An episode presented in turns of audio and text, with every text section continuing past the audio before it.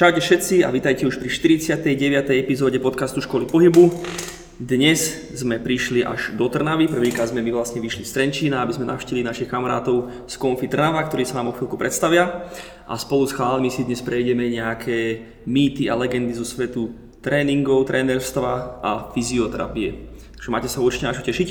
Každopádne skôr než začneme, len veľmi v rýchlosti vám pripomeniem, že ak nás chcete podporiť, tak najlepšie to spravíte sledovaním tohto podcastu hoci kde ho počúvate a sledovaním našich sociálnych sietí na Škola pohybu alebo Škola pohybu SK. Mali by sme byť všade, v každej riti asi, už teraz, takže nájdete nás, kde treba. Každopádne, chalani, predám vám postupne slovo, uh, takže povedzte nám, kto ste a aký máte s nami problém.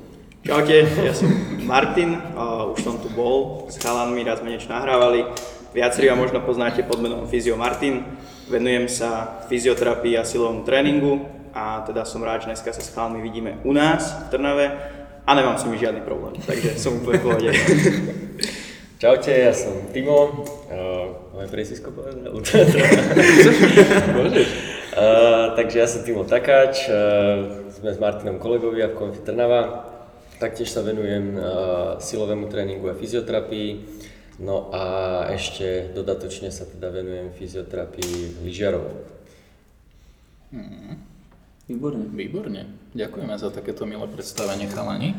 Tak, no a rovno teda, bez toho sme sa nejakým spôsobom zdržovali, pôjdeme teda ďalej. Ako som spomínal, budeme sa dnes venovať nejakým mýtom a legendám, ktorých je veľa, takže sa určite nepovedeme všetkým. A rovno by sme mohli začať zagúvateným chrbtom, mm-hmm. ktorý si ľudia myslia, že je nebezpečný. Čo to vlastne znamená? Prehýbanie sa dopredu, zdvíhanie veci zo zeme s nerovným chrbtom a tak ďalej vyskočná platnička na strope. Ako to teda je? Dám slovo fyzioterapeutom, ktorý má tu, ktorých je tu viac. No kto začne? Ja však môžem začať ja, len tým, že nejako zadefinovať ten mýtus. Uh, väčšinou možno aj lekár vám povie, alebo aj nejaký známy, že nezohýbaj sa, niečo sa ti stane s chrbtom, sekne ťa v krížoch, e, vyskočí ti platnička a potom vzniká taký ten nocebo efekt toho, že ľudia sa naozaj boja zohýbať v drekovej chrbtici a keď často by to mohlo Zastavím byť... čo je to nocebo?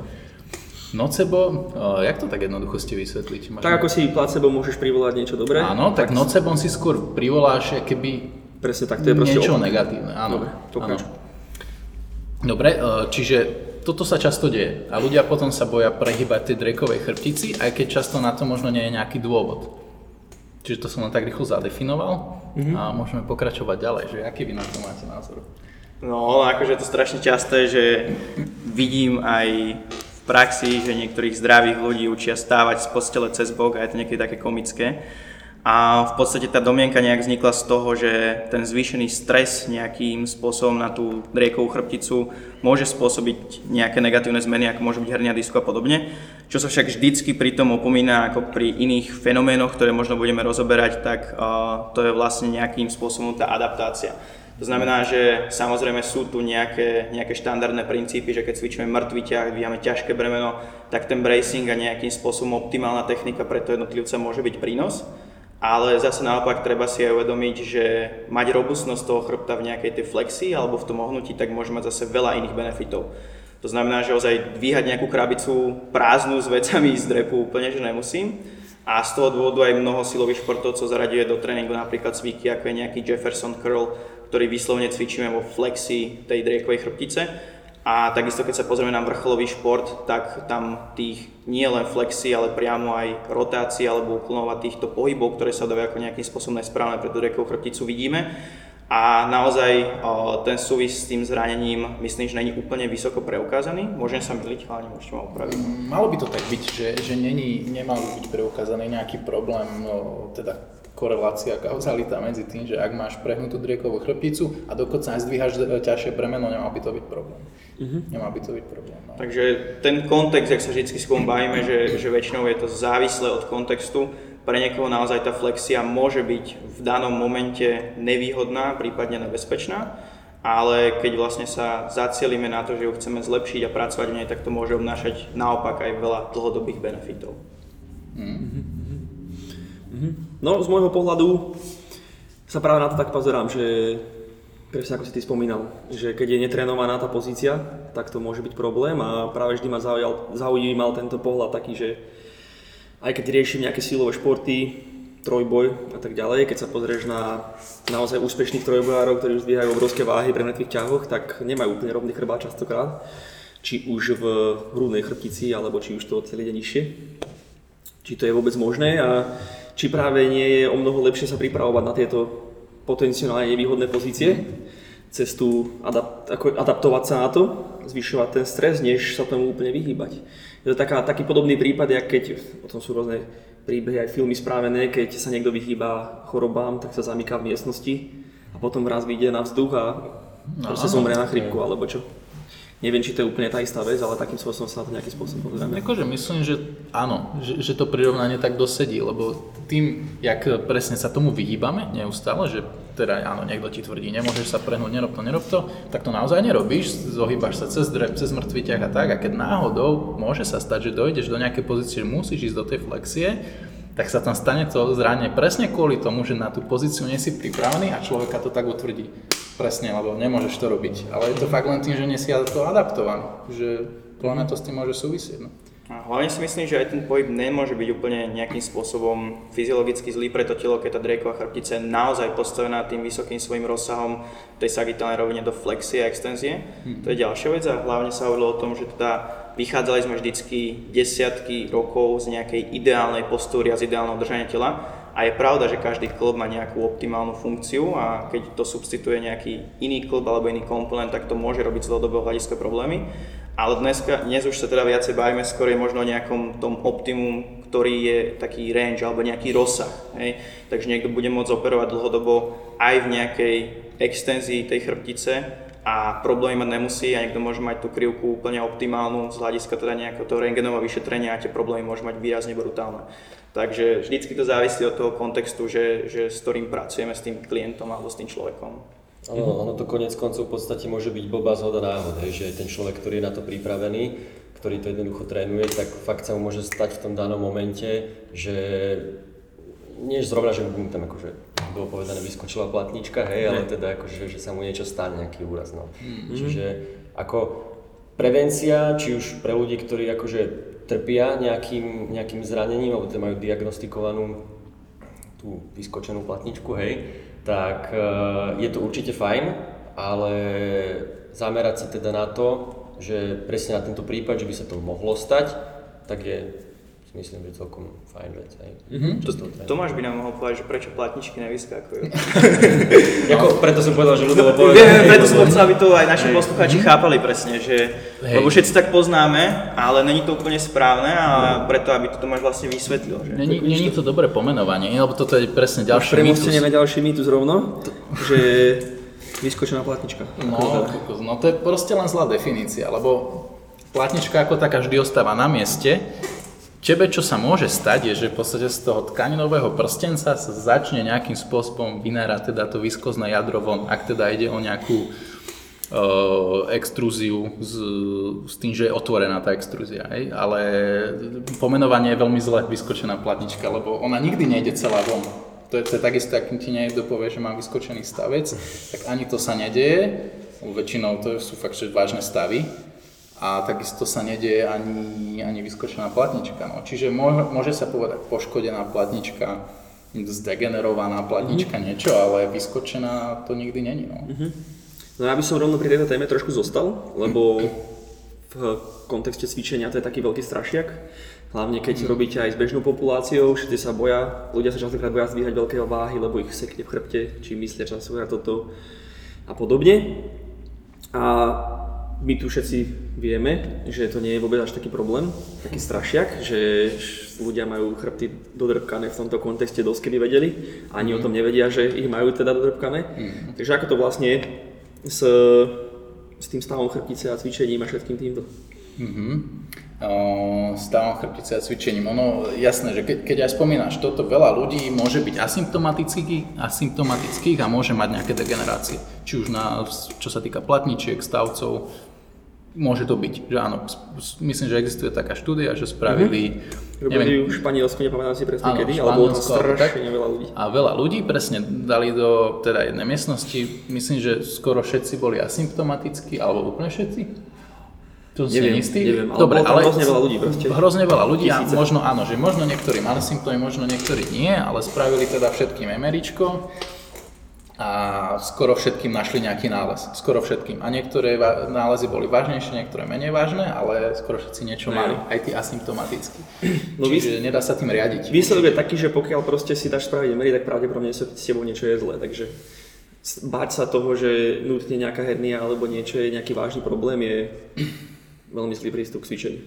No, no aj strašne záleží, že ako sa ti klinicky ten problém prejavuje, vieš, lebo tak, tak, tak. e, samozrejme treba sa tomu prispôsobiť. Samozrejme, Niekomu, niekto môže mať príklad aj tú herniáciu, že neviem, 9 mm, čo je už celkom dosť a nemusíte absolútne to robiť žiaden problém. Vieš, sú aj No. takí, mal som aj takých klientov, že ani nevedeli, ne? len spravili MRIčko a že wow, zlý nález, musíte cvičiť.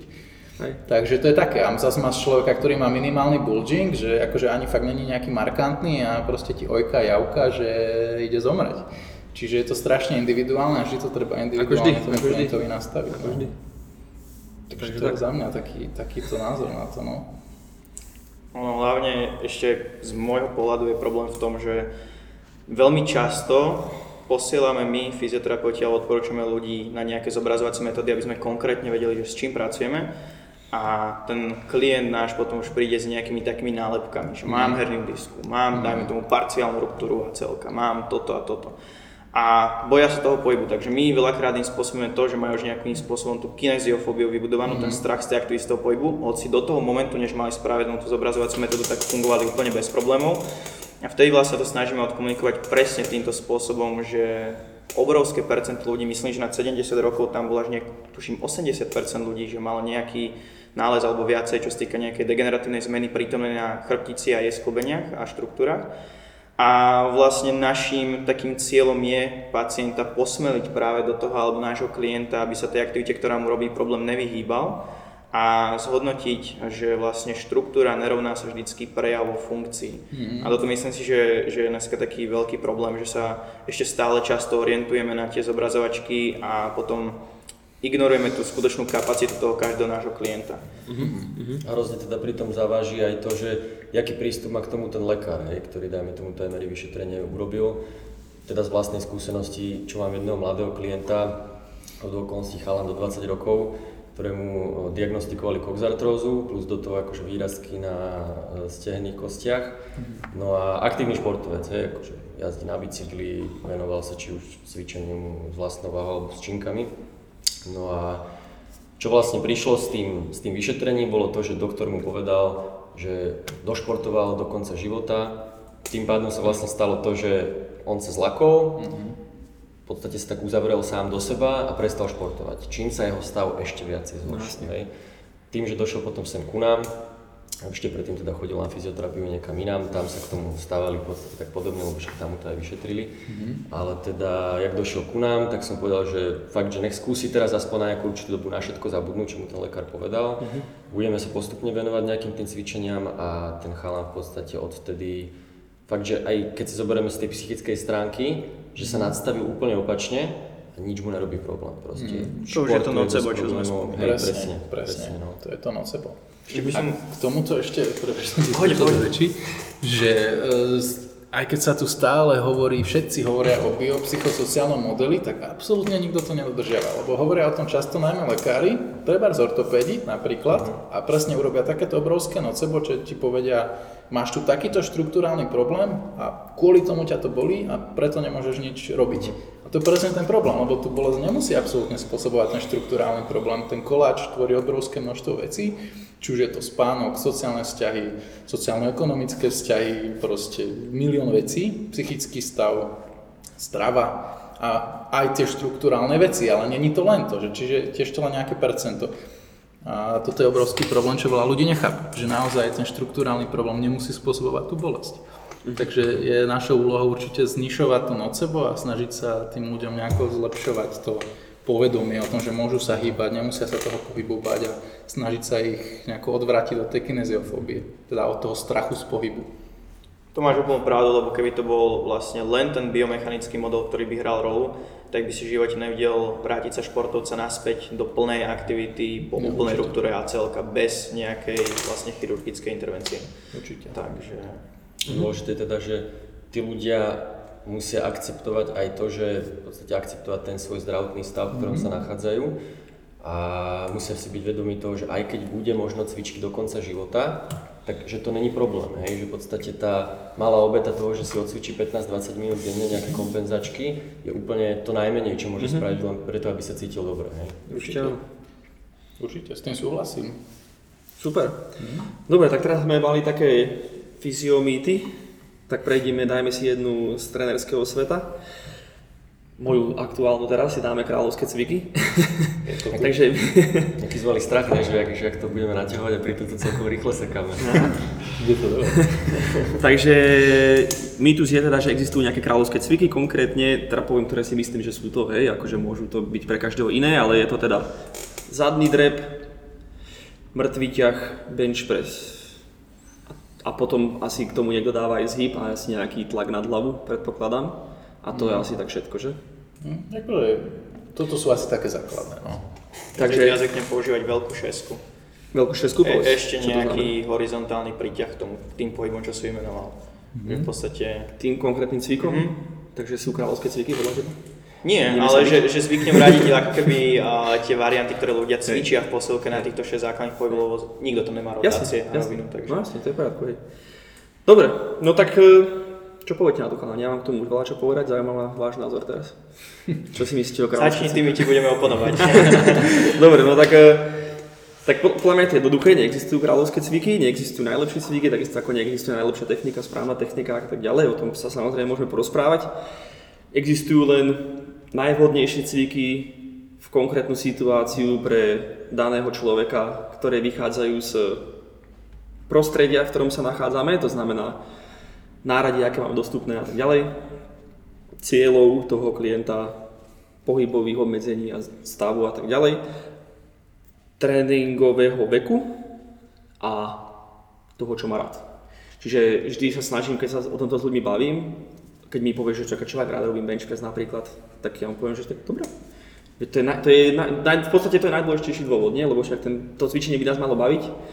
Uh, a po, to, že, to, že poviem, že nejaký cvik nie je kráľovský, neznamená, že sú zlé. Napríklad bench press je skvelý cvik, my sme mali tému, kde sme sa veľa bavili o bench pressi. To, že napríklad ja si myslím, že je cvik, kde môžeme napríklad konkrétne na tie prsia vyťažiť viac toho času. Či to je pravda, či nie je teraz irrelevantné. Pointa je, že ten rozdiel nie je taký markantný, aby za to, že človek robil ten menej efektívny cvik, teraz mal nejakým spôsobom zomrieť. Alebo čo? Alebo strácať čas. Jediná pointa je, že ho robiť nemusí. A pokiaľ ale chce robiť, o to viac. Tá práve, že čo sa dosť rieši, je, že mm, ako by som to povedal, to, že človek má rád svoj plán, je ten najdôležitejší faktor úspeš, akože najväčšiu, jak sa to hovorí, neviem teraz povedať tú vetu, že najväčšia predikcia úspešnosti plánu je to, že ten človek ho robí rád. Tak, to sme k riešili. tomu tú súdržnosť, že to bude robiť dlhodobo. robí to rád, baví ho to a tak ďalej. Keď má k tomu odpor, aj keď ten plán môže byť stokrát lepší, tak proste pravdepodobne tie výsledky budú horšie. Čiže v, tomto, v takýmto, s takýmto spôsobom by som zhrnul, že neexistujú kráľovské cviky. Asi tak, no. Môžete sa k tomu teda vyjadriť. Tak, tak vieš, že ja s tebou súhlasím, však sme o tom vedli už 3000 diskusí. Ale nemusel by si. Ale nemusel by som, aby bola väčšia zábava, čo? Takže takisto ako ty, ako si povedal, vždy je to strašne závislé od kontextu. Takisto ja mám dosť stále klientov aj na osobné tréningy, ktoré sú síce možno viac zladené do tej fyziosféry, že sme sa tam dostali po nejakých zraneniach, ale taktiež vždycky to diskutujem s klientom, čo, čo chce robiť. A samozrejme, aké sú aj podmienky priestoru, kde cvičíme, tiež toho mm-hmm. vyťažiť čo najviac, samozrejme. Mm-hmm. A čo ho aj baví, určite ho to musí baviť, musí vidieť progres, to je tiež podstatné a, mm-hmm. a od toho sa to odvíja. Takže samozrejme to záleží od toho, že či povedzme, že kto sa venuje akému športu. Hej, pre každý šport tie kráľovské cviky môžu byť inak ponímané. Áno. To je dobrý point, no. Tá špecificita proste je vždy ako veľmi dôležitá proste. Tam sa chcel dostať, že vlastne vždycky prvá otázka na klienta, ktorý ku mne príde, je, že aký je tvoj cieľ. Presne tak. A to znamená, že ono v skutočnosti vo všeobecnosti není sú must do cviky, ktoré človek musí mať v tom tréningu, pokiaľ sa nechce venovať nejakej špecifickej disciplíne alebo športu, ktorá, mm-hmm. ktorá, alebo ktorý si to vyžaduje. Takže s tým sa určite všetci zhodneme. Ale zase na druhej strane si myslím, že sú cviky, ktoré sú možno viacej a menej výhodné a že majú aj určité miesto v tom tréningu. Povedz príklad. Napríklad, keď sa teda budem baviť, to som spomínal asi v tom prvom podcaste, že nejakým spôsobom to stimulus to fatigue ratio, a tak keď mi niekto príde a bude chcieť zlepšiť v úvodzovkách posterior chain alebo bude chcieť mákať hamstringy, zadok a podobne, tak je tam náber toho naozaj veľa a asi mu nedám úplne ten klasický mŕtvý ťah, lebo to obnáša proste vysokú únavu, ale dám mu napríklad nejaký ten rumun. A teraz môžeme polemizovať, že aká forma proste bude najlepšia, či to bude proste good morning, či to bude rumun a v tom sa budeme proste doťahovať s trénermi do nemoty a tam presne ignorujeme ten kontext toho klienta, že čo jeho baví, pričom sa ako cíti, pričom to je lepšie odcvičiť. Takže s týmto súhlasím ale takisto potom možno nejaké tie cvičenia v tom tréningu, ktoré ako tréner dávam, aj keď to tí klienti nemajú radi. Jasne, keď jasne. viem, že je to proste vhodné pre tie ich ciele a hoci to odporúvam, máme tu takých, keď si Charlotte vypočuješ tento podcast a ti pošlem, tak vieš, že to veľakrát robím pre tvoje vyššie dobro. A, takže občas si musíme aj my postaviť to, že OK, že tento cvik tam síce by sa možno dal nahradiť, ale myslím si, že v tomto určitom období tvojej prípravy bude pre teba ten najvhodnejší. Mm-hmm. Tak tomuto, čo si povedal, by som iba tak e, pristúpil k tomu, že si ukázal ten pohľad nie cez tie cviky, ale cez tie pohybové vzory, mm-hmm. kedy jasný, že nejaké pohybové vzory majú vždy význam, v podstate všetky, keď sa bavíme o nejakom komplexnom rozvoji. Čiže s tým sa určite stotožňujem a takisto aj jasne, ty ako, ako tréner musíš proste zase vedieť, kedy ten človek niečo robiť musí, predsa len musíš mať takúto vyššiu autoritu a ten človek si zase nemôže prísť a hovoriť, čo chce robiť, lebo potom na čo by si tu bol. Len uh, sú situácie, kedy môže, kedy nie. No. Ja, hlavne veľa ľudí sa proste nejakým spôsobom týra tým, že no pain, no gain, proste musím ísť drepilom, mi nenarastú nohy. Mm, a to, že z tých zadných drepov proste cíti viacej kríže, krk a pazuchy, tak proste tak ho vôbec netrápi, že by si mohol mať proste pekné 12 na hex squatoch, ale by mu umreli tie stehná. Ale je to tá domnenka, ktorá tu prežíva proste ešte z tej starej kulturistickej ríšte základné cviky, tu musia byť, až neexistujú lepšie varianty čo už dneska pri tých všetkých strojoch, kladkách a pri tých proste veciach, ktoré nám poskytujú nejaký free movement, môžeme využiť oveľa lepšie. Ale veľa ľudí si povie, že proste musím ísť dry lebo budem mať vyššiu hladinu testosterónu. Lebo proste sa to, sa to stále proste nejako drží, ale že musím ísť proste ťažké ťahy, lebo proste, lebo inak necvičím, hej, ja sa flákam. A s týmto úplne súhlasím, že tie cviky sa proste naozaj niekedy tak krčovito držia a tí ľudia sa ich krčovito držia len kvôli tomu, že toto ešte stále nejakým spôsobom prevláda a tie domnenky sú nejakým spôsobom nesprávne. A úplne no. zbytočné. Pointa nie je, že tie cviky sú zlé, lebo sú skvelé. Inak by tu neboli tak dlho. Jasne. Proste všetko v tomto fitness svete je krásne vidieť, že veci, ktoré fungujú, tu proste zostanú. Lebo prichádzajú stále nové a nové metódy a pomaličky idú do rytky. Takisto ako rýchlo prichádzajú. A tie cviky by tu neboli, keby neboli dobré. Jasne, s tým súhlasím. Ty ako zmyslieť si, že musia byť všade, je, je proste obmedzujúce. Je to chore, no. Každopádne, ale si povedal zaujímavú vec, aby som prešiel na ďalšiu tému. A to sú, to sú funkčné cviky, mm. funkcia, čo to vlastne je funkcia a tak ďalej. Čiže, lebo spomínal si nejaké, nejaké drepy a veľa ľudí si, teraz stroje, a veľa ľudí si myslí, že cvičiť na strojoch je horšie, lebo funkčné že nebudeš funkčný a budeš sa horšie hýbať a neviem čo všetko možné. Dokonca máme aj dobrého kamaráta, ktorý, s ktorým by sme sa mohli takto uh, diskutovať veľa a preto ho uznávame ako trénera, ale v tomto sa určite nezhodneme. Mm-hmm. Nebudem teraz riešiť do toho. Každopádne, čo si o tomto myslíte teda? Sú cviky s voľnými váhami funkčnejšie než cviky na stroch? No, v prvom rade ako záleží o akú funkciu sa jedná. To je úplne akože fundamentál tej definície keď to mám takto zložito povedať, tak proste keď dám niekoho, koho cieľom bude proste zabenúť 50 a má problém s kolenami a dám mu cvičiť bicep scroll, tak to pre neho asi funkčné bude.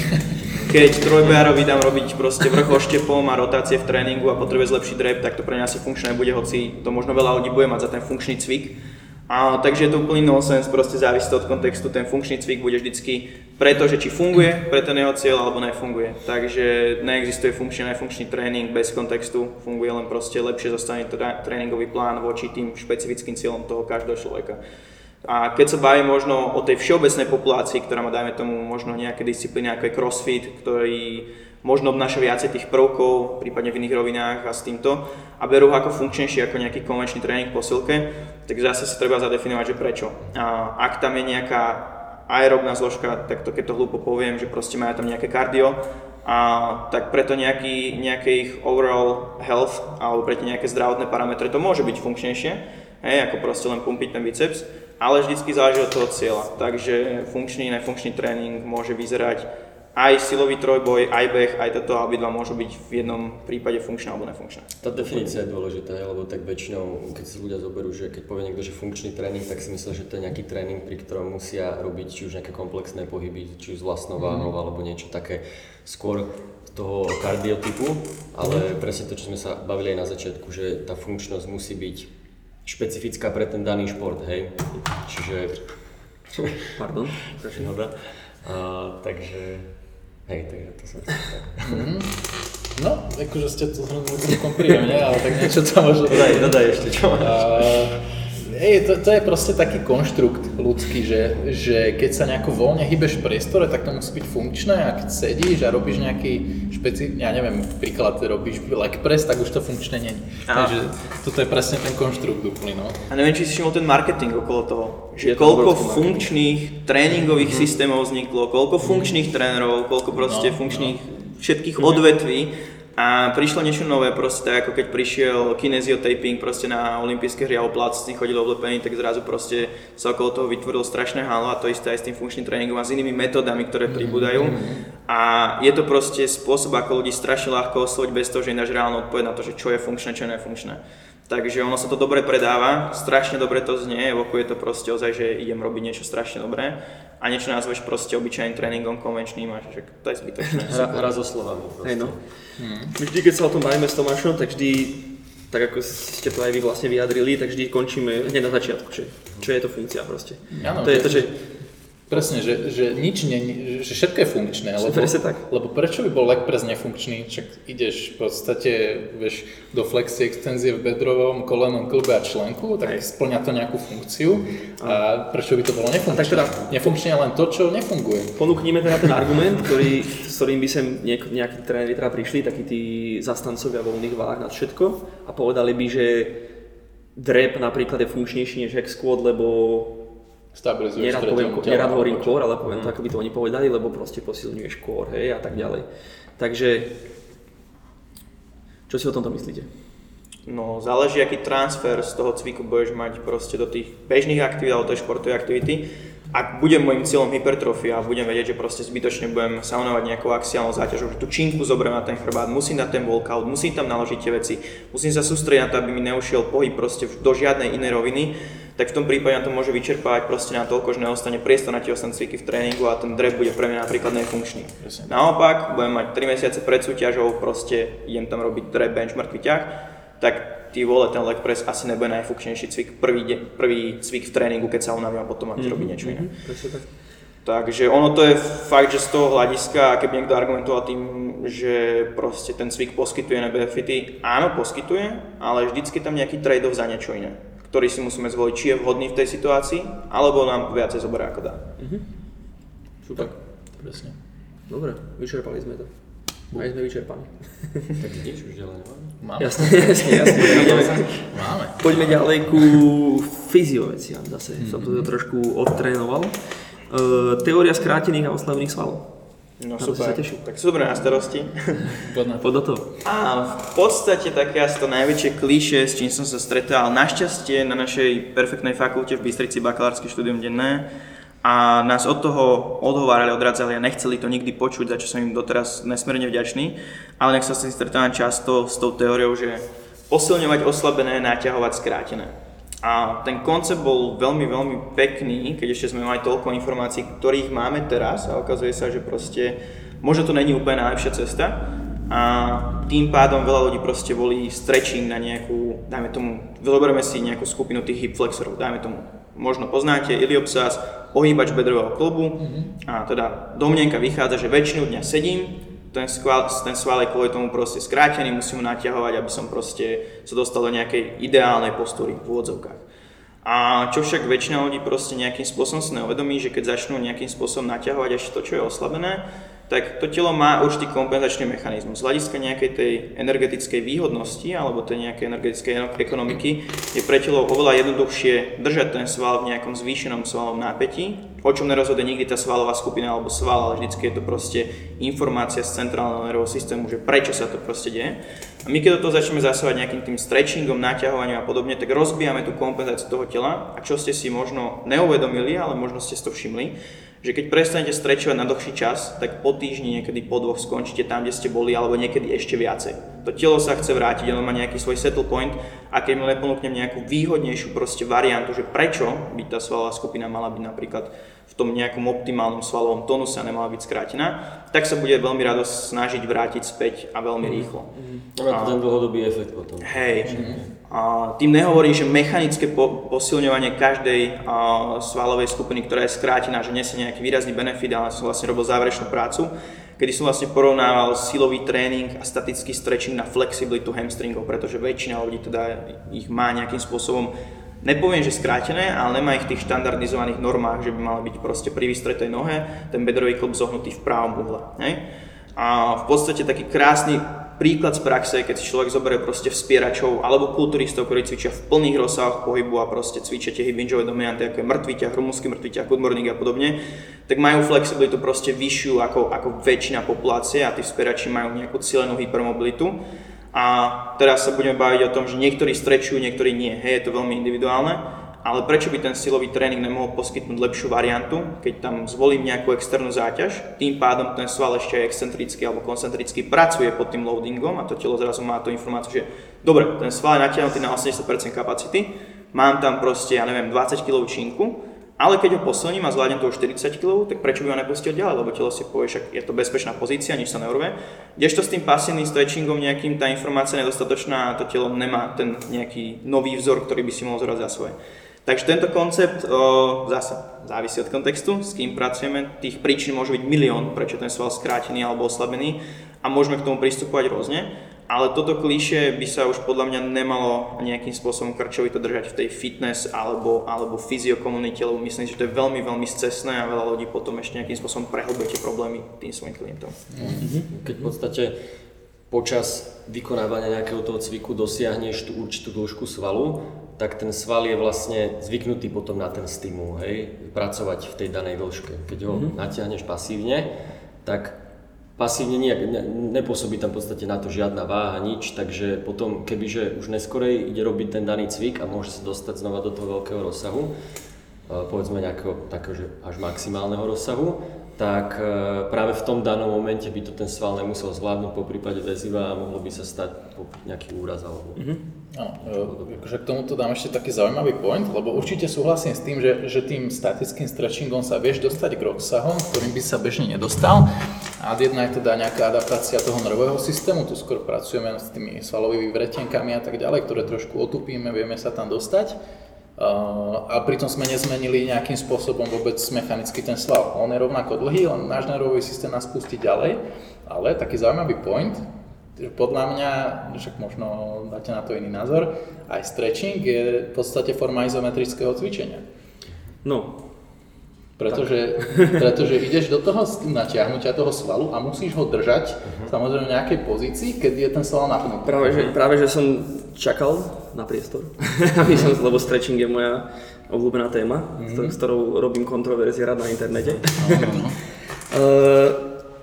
Prvá vec podľa mňa pri tejto téme, ktorú si, ktorú, ktorú si treba uvedomiť, je, že používanie výrazov skrátené a tiahnuté, čo mi je úplne proti srsti, je, je úplne neideálne, pretože ľudia si stále myslí, že ten sval je naozaj skrátený a že ho naozaj naťahujú. To sa Ale to sa proste nedieje. A aj pokiaľ by sa to mohlo stať, tak by to bolo proste za, za tým natiahnutím by naozaj musela byť tvorba toho svalu, čiže zase bavíme o nejakej hypertrofii, o budovaní svalu, mm. čo sa týka tejto témy. A to, to len veľmi na, na sekundu skočím, zachováš si myšlienku, že to, to by sa malo diať pod v podstate tým excentrickým cvičením. Mm-hmm. Že, že ty, ak ideš do natiahnutia toho svalu s váhou, tak tam presne by malo dochádzať k tomu efektu, ak sa nemýlim, že sa aj tvorí ten sval v tom predĺžení. A s týmto úplne súhlasím aj veľmi rýchlo nadpoviem. Ja som robil ešte asi rok a pol dosť do príspevok. Robili sa v minulosti nejaké pokusy a napríklad prepelice zavesli do nejakého aparátu, kde boli 6 týždňový protokol a natiahli im krídla a bol tam nejaký strečový protokol. A zistili o nich vlastne hyperpláziu, to znamená, že aj zmnoženie počtu uh, tých svalových vlákien o 286% len stretchingom a z toho dôvodu si presne myslím, že toto je strašne zaujímavá teória, že, že prečo by sa to nemalo diať u ľudí a že reálne ak tam bude nejaký výrazný stretch alebo niečo, tak teraz vyšla nejaká štúdia, že proste stretch induced uh, muscle hypertrophy, hej? Tak, tak. A, takže myslím si, že je to niečo, čo ešte je slabo prebádané, ale že to naozaj stretching môže mať aj pozitívny vplyv na niektoré z týchto parametrov a tvorení. Hej, no. Musíme nájsť nejakých odvážlivcov, ktorí Sa naťahovať ako prepelice. Hej.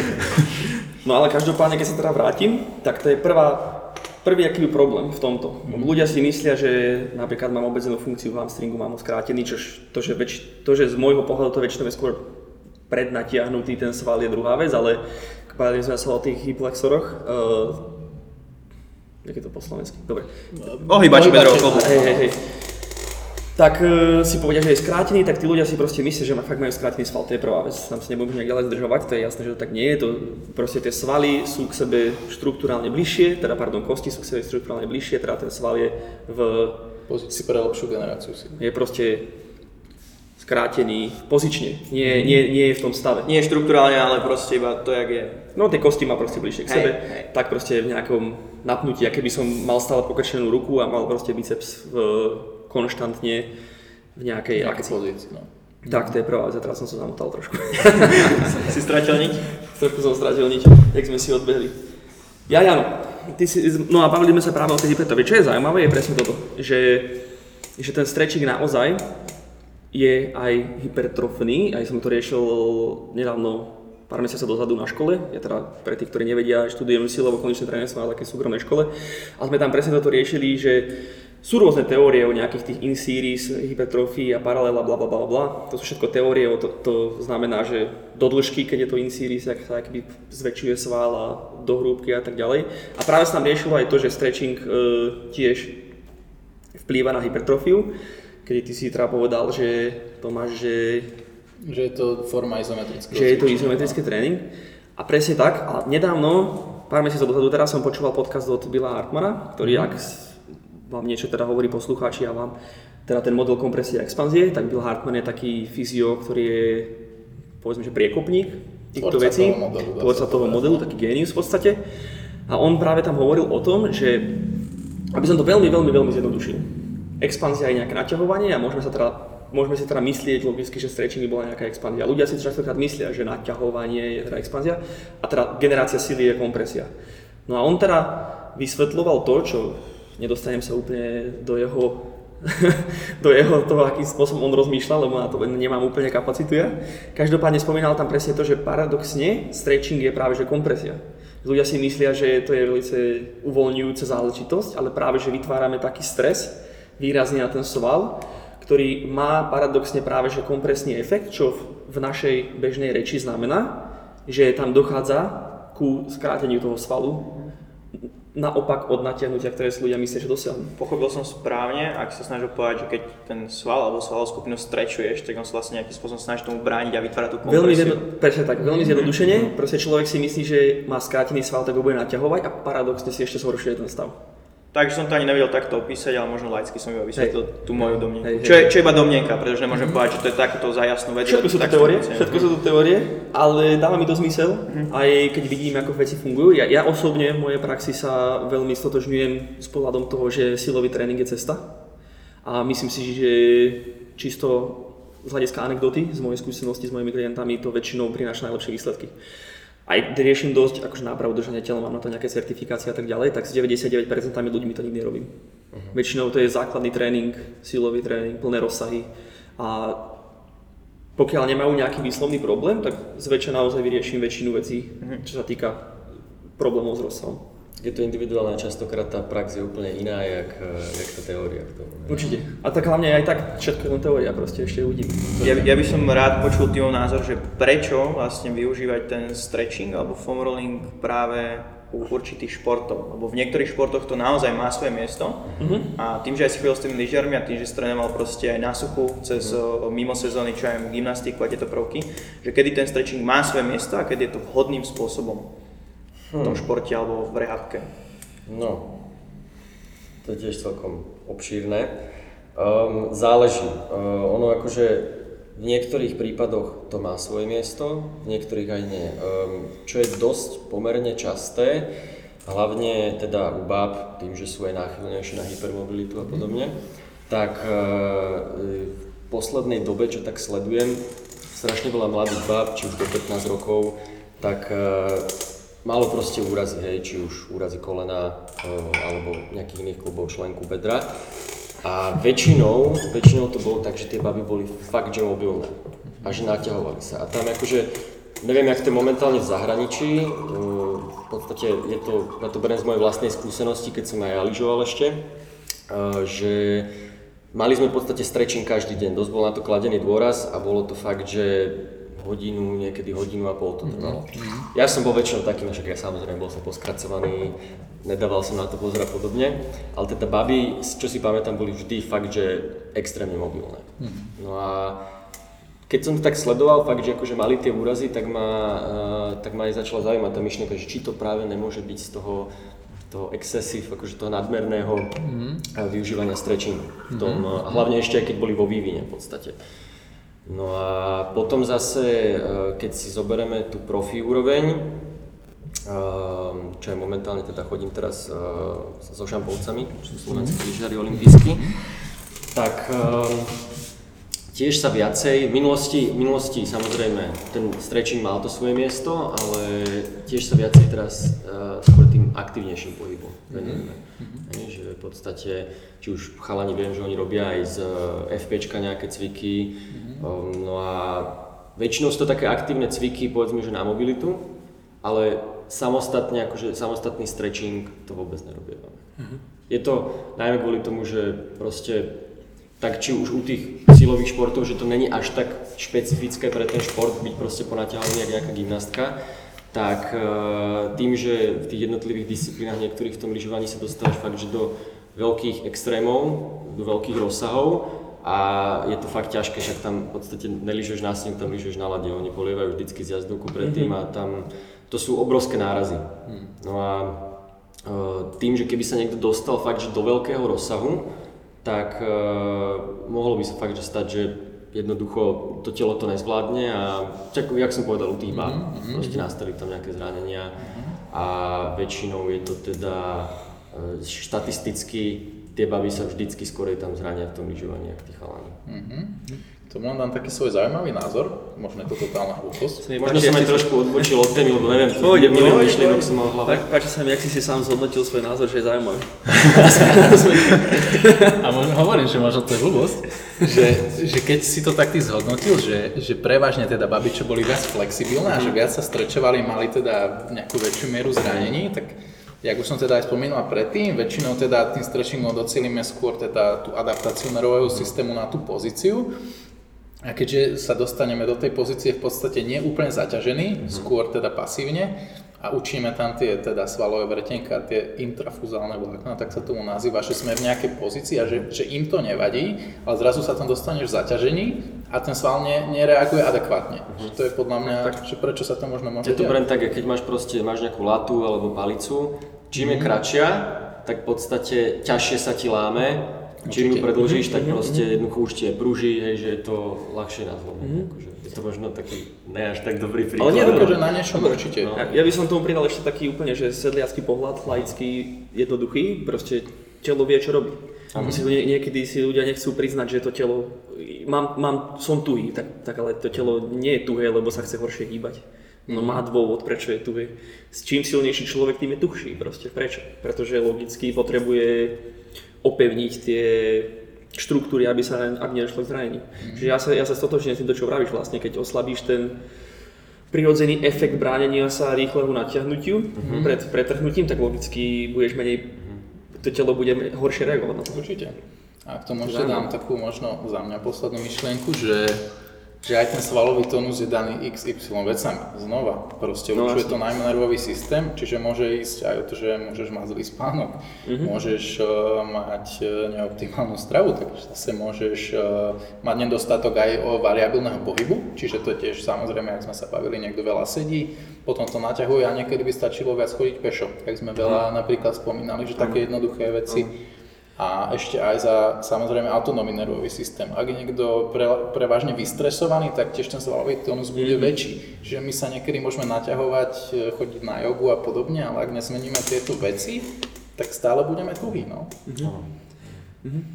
Preto, preto my veľa riešime veci pozičné cez e, dýchové cvičenia a cez pozičné cvičenia, pretože vidím v tom obrovskú silu práve v tom, že to rieši strašne veľa vecí na Je to také Že keď, komplexné, keď no. použijem s niekým na riešenie nejakej pozície opačnú pozíciu, že proste má nejaké obmedzenie, dám mu opačné pozície úplne jednoduchosti a dám ho tam dýchať kľudne a naučím ho vďaka tomu aj dýchať, tak nie len, že ho dostanem do pozície, kedy ho učím uh, byť v pozícii, ktorá je pre ňo výhodnejšia, dám mu tú lepšiu alternatívu, ale zároveň ho aj učím sa ukludniť, zároveň aj pracuje na tom kľude, strese, všetkom, čiže je to strašne veľa vecí naraz. A preto si aj myslím, takže to dosahuje také dobré výsledky.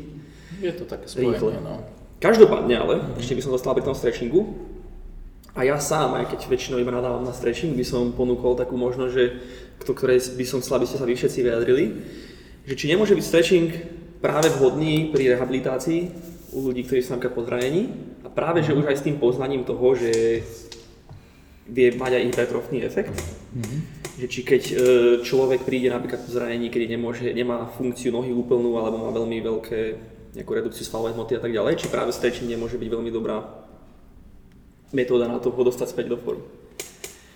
Dobre, ja si myslím, že na začiatok by bolo dobre povedať si, že flexibilita a mobilita, už keď sa bavíme o stretchingu, bo tá flexibilita teda môže byť nejaká aktívna alebo pasívna schopnosť svalu proste nadobudnúť určitú dĺžku alebo určité natiahnutie alebo určitý rozsah.